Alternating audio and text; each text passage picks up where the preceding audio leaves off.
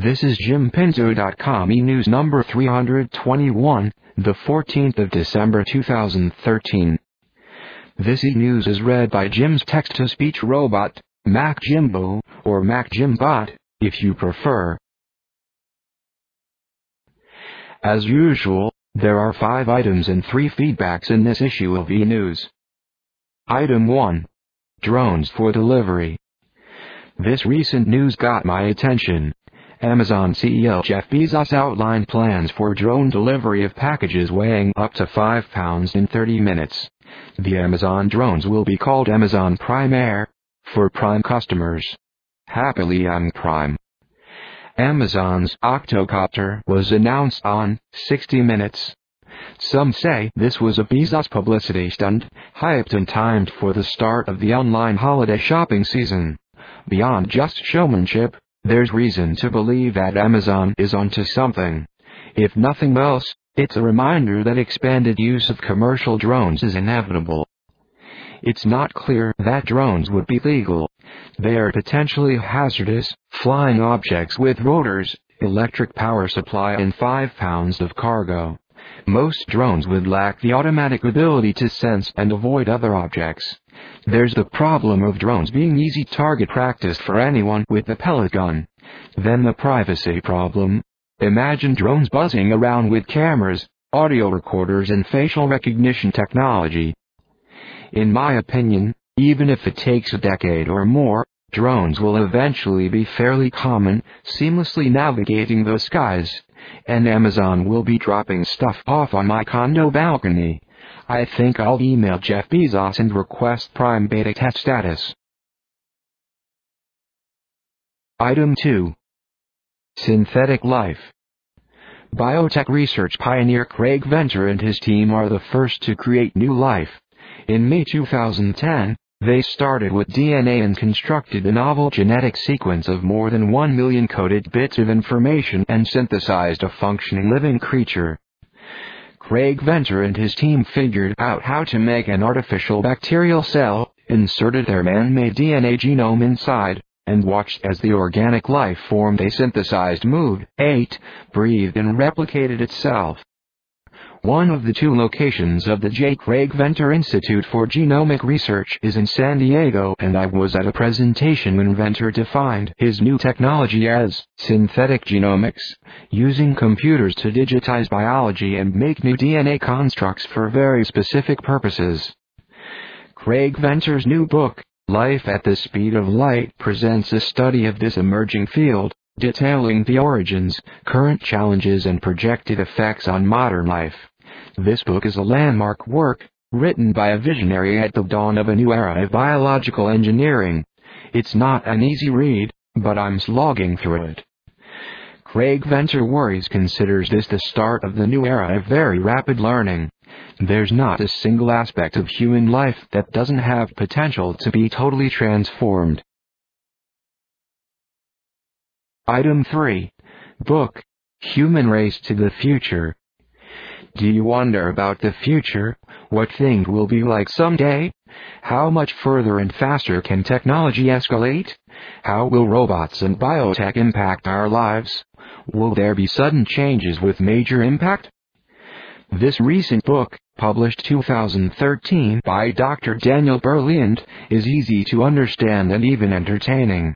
It shows the importance of understanding the future and considering how we might react. Humans race for everything. The race among businesses to develop and introduce new products or services, the global economic rivalry between regions and nations. How much faster can this race accelerate? What can cause it to slow down? This nonfiction book is almost science fiction. It proposes many possible scenarios, spanning from the current century to many more centuries and beyond. It is imaginative, readable and sometimes even humorous. If you recognize that the future is more than most of us may imagine, read this book, or download it to your Kindle for just $2.99. Item 4. Automation Futures while much of the world is trying to figure out the techno acceleration that's occurring almost every day, The automation business lags behind, following rather than leading. The excuse for not trying new things too quickly is widespread conservatism. Many big manufacturing plants are still stuck in old-fashioned mainframe era IT, hierarchical top-down central planning and moribund organizational structures. And yet, right under the noses of the slumbering giants, things are continuing to happen. The rapid rise of mobile devices, the arrival of the cloud and the Internet of Things, wireless connections everywhere. My primary avocation over the past years has been technology futurist. Most of my writings and speaking engagements have been on technology futures topics.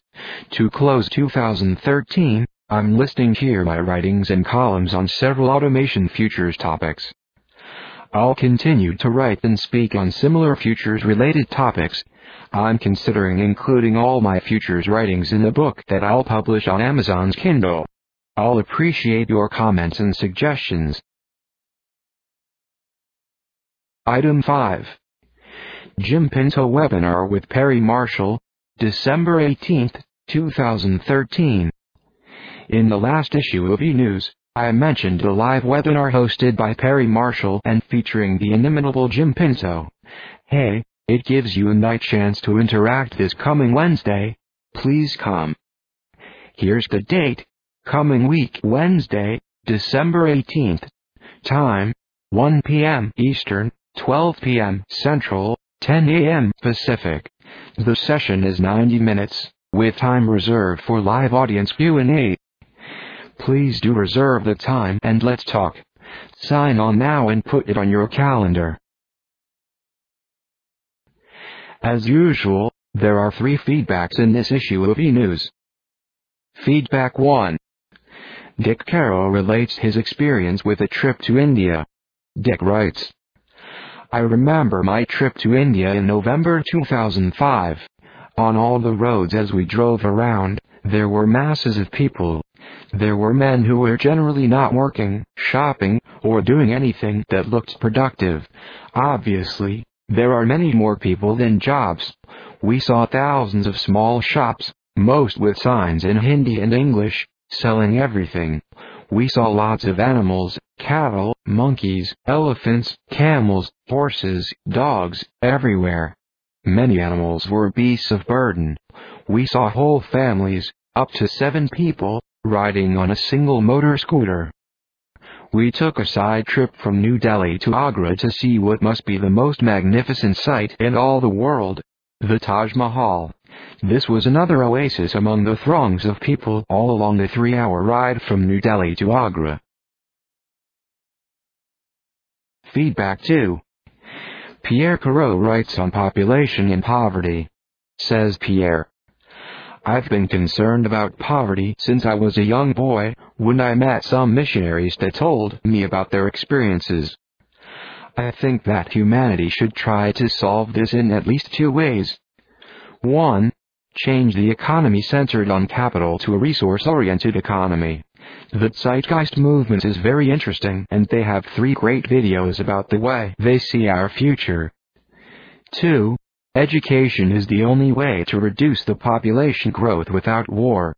The richest economies, with the best education systems, have lower population growth. The world's populations and consumption can't grow any more this way. I think I'll read Inferno, Dan Brown's third book, soon. Feedback 3. Martin Greenwood insists again that spam is not a problem, it just needs to be tweaked a little. The primary weakness of email is that it is free. The solution is to fix the faulty business model.